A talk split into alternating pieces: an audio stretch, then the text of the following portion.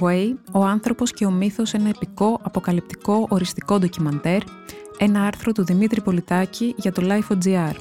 Για να μας ακούτε, ακολουθήστε τη σειρά ηχητικά άρθρα στα Apple Podcasts, στο Spotify και στα Google Podcasts. Είναι τα podcast της Life.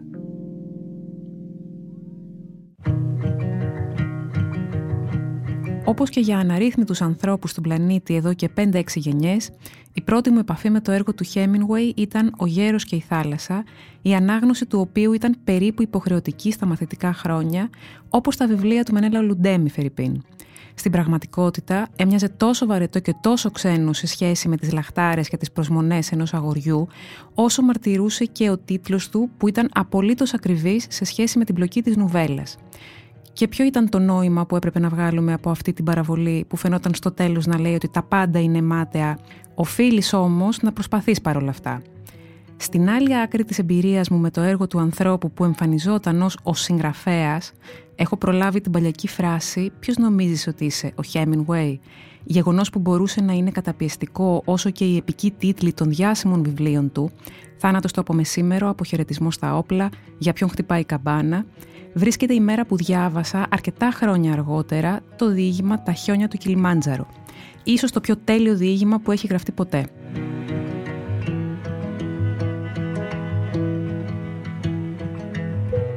Ό,τι και να διάβαζε κανείς όμως από το έργο του, όποια άποψη και αν είχε για τη λογοτεχνία του Hemingway, αξεπέραστη, ξεπερασμένη, συναισθηματική, μυρολατρική, το μέγεθος της προσωπικότητας και του μύθου του πάντα το ξεπερνούσε, ακόμα και μετά το διαρκές πριόνισμά του, καθώς άλλαζαν οι εποχές και τα ήθη.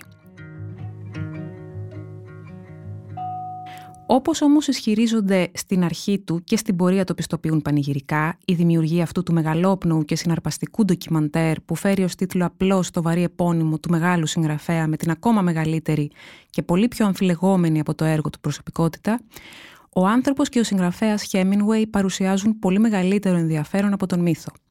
Και όπως κάθε ντοκιμαντέρ που φέρει την υπογραφή του σπουδαίου και πολυβραβευμένου Ken Burns, είτε πρόκειται για την jazz, τον Mark Twain, τον Frank Lloyd Wright, τον Αμερικανικό εμφύλιο, τον πόλεμο στο Βιετνάμ, είτε οτιδήποτε άλλο έχει καταπιαστεί, το Hemingway είναι ενδελεχές, υπεύθυνο, αντικειμενικό, εξαντλητικό στη χρήση υλικού, πηγών και συνεντεύξεων, επικό, οριστικό, υπέροχο. Δεν είναι όμως αγιογραφία και ούτε θα είχε νόημα κάτι τέτοιο, παρά μόνο αντίδραση, σε μια εποχή σαν τη δική μας, όπου επαναπροσδιορίζονται, αναθεωρούνται και κάποιες φορές γκρεμίζονται από τα βάθρα τους εμβλήματα και το τέμ του ένδοξου και αμαρτωλού παρελθόντος. Από την άλλη, ίσως τώρα είναι το ιδανικό timing για μια επανεξέταση της ζωής και του έργου του Hemingway, συμπεριλαμβανομένων και εκείνων των στοιχείων που μοιάζουν ανάρμοστα ή και κακόβουλα σε έναν κόσμο σαν τον τωρινό, με πολύ πιο ανεπτυγμένη την ευαισθησία σε περιπτώσεις μισογυνισμού και ρατσισμού. All you have to do is write one true sentence. Write the truest sentence that you know. We've been thinking about Hemingway for literally decades. You have someone who is often considered the greatest American novelist and has a outsized life. It's hard to think of a subject that's more iconic than Ernest Hemingway. Within a few sentences of reading a Hemingway story, you were not in any confusion as to who had written it. Hemingway can be read as he wanted it to be by ordinary folks. And yet, beneath it is as deep an exploration of art and the human experience as that is just miraculous to me. Το ντοκιμαντέρ του Ken Burns δεν διστάζει να φωτίσει και να καταδείξει τις διάφορες σκοτεινές και αμφιλεγόμενες πλευρές της προσωπικότητας. Ιδιαίτερο ενδιαφέρον έχουν οι ανδρογυνικές παρενδυτικές εξερευνήσεις του και τη συμπεριφορά του, χωρίς να χάνει την επαφή με την αξία και τη σημασία του έργου του. Χωράνε στο ίδιο καζάνι και τα βία φαλοκρατικά του ξεσπάσματα και ο τρόπος με τον οποίο είχαν επηρεάσει το γραψιμό του οι πίνακες του Σεζάν και οι αριστοτεχνικές επαναλήψεις στο έργο του Μπαχ.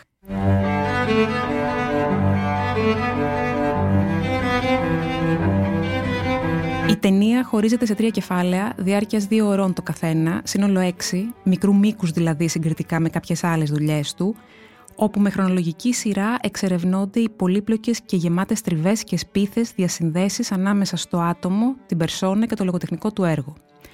Το πρώτο κεφάλαιο έχει τίτλο «Ένα συγγραφέας 1899-1929» και ξεκινά από τα περίεργα και πιθανόν καθοριστικά παιδικά του χρόνια στα προάστια του Σικάγο.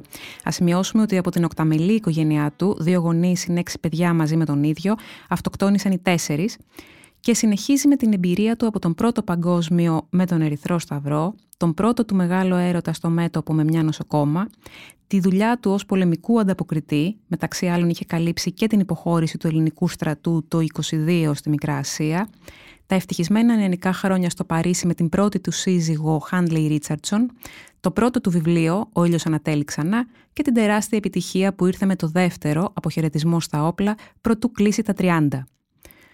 Το δεύτερο έχει τίτλο «Το Avatar» 1929-1944 και η διαδρομή του περιλαμβάνει τη σχέση του με τη δεύτερη σύζυγό του, την Πολύν Φάιφερ, την εγκατάστασή του στη Φλόριντα, τη δημοκρατική στράτευση στον Ισπανικό εμφύλιο και την αρχή της θυελώδους σχέσης του με την τρίτη γυναίκα του, την ανταποκρίτρια και συγγραφέα Μάρθα Γκέλχορν.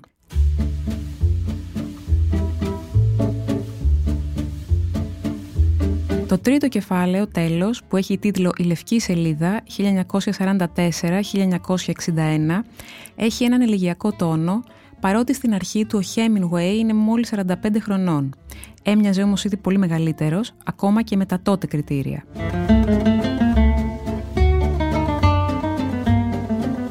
Έχει γνωρίσει ήδη την τέταρτη γυναίκα του, τη Mary Wells, με τα χίλια ζόρια άντεξε και εκείνη ως το τέλος.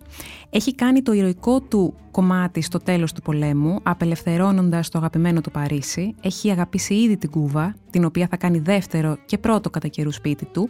Σταδιακά όμως καταγράφεται με όλο και πιο θλιβερούς τόνους η τελευταία πράξη της ζωής του, στα πιο θολά απόνερα του χρόνιου αλκοολισμού και της ψυχοτικής κατάθλιψης μέχρι την αυτοκτονία.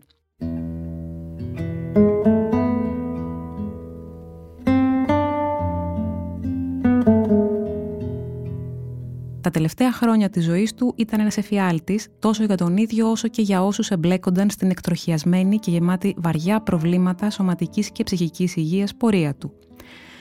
Ένα από τα πιο συγκλονιστικά, αλλά και πιο αμήχανα ίσως για τον θεατή σημεία του ντοκιμαντέρ, είναι ένα σπάνιο απόσπασμα από μια τηλεοπτική συνέντευξη που είχε δεχτεί να κάνει στο σπίτι του για το δίκτυο NBC το 1954 λίγο αφότου είχε πάρει το βραβείο Νόμπελ. Δεν πήγε να το πάρει, του το πήγαν οι Σουηδοί στην πόρτα του. Ενώ μερικούς μήνες πριν είχε επιζήσει δύο φορές μέσα σε δύο μέρες από δύο διαφορετικές πτώσεις αεροπλάνων στα οποία επέβαινε στην τελευταία αφρικανική του εξόρμηση.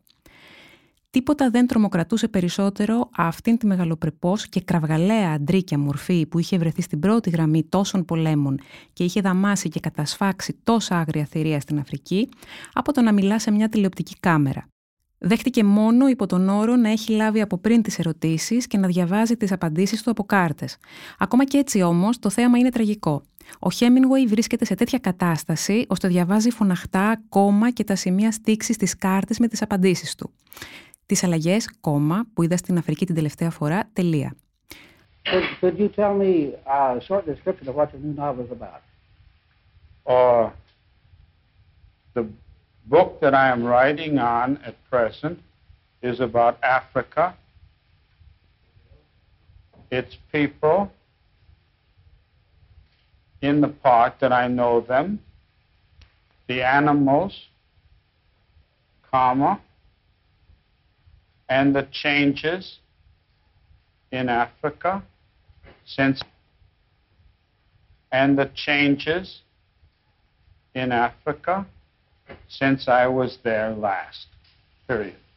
Well, may I thank you very much for your Όπως και σε άλλα ντοκιμαντέρ του Μπέρνς, η φωνή του αφηγητή ανήκει στον ηθοποιό Πίτερ Κογιώτε, ενώ τον Χέμινγουεϊ υποδίεται, διαβάζοντας αποσπάσματα από επιστολές και σημειώματα ο Τζεφ Ντάνιελς. Η Μέριλ Στριπ χαρίζει τη φωνή της στην τρίτη γυναίκα του, τη Μάρθα Γκέλχορν, που αξίζει από μόνη της ένα βιογραφικό ντοκιμαντέρ, ο οποίος, Τζεφ Ντάνιελς, ακούγεται κάποια στιγμή να λέει Είχα πάντα την ψευδέστηση ότι ήταν πιο σημαντικό ή εξίσου σημαντικό το να είσαι καλός άνθρωπος και καλός συγγραφέας. Μπορεί να μην γίνω ούτε το ένα ούτε το άλλο, θα ήθελα όμως όσο τίποτα να είμαι και τα δύο.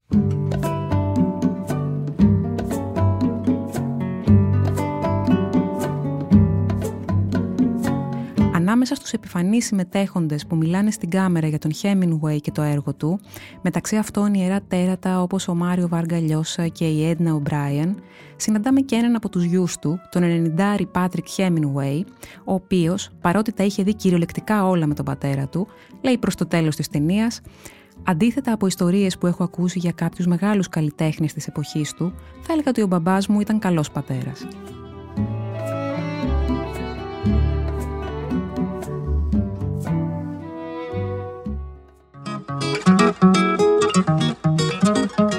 Ήταν ένα άρθρο του Δημήτρη Πολιτάκη για το Life.gr.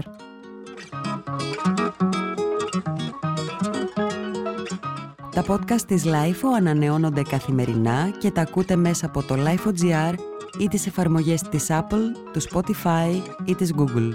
Κάντε subscribe πατώντας πάνω στα αντίστοιχα εικονίδια για να μην χάνετε κανένα επεισόδιο. Είναι τα podcast της Lifeo.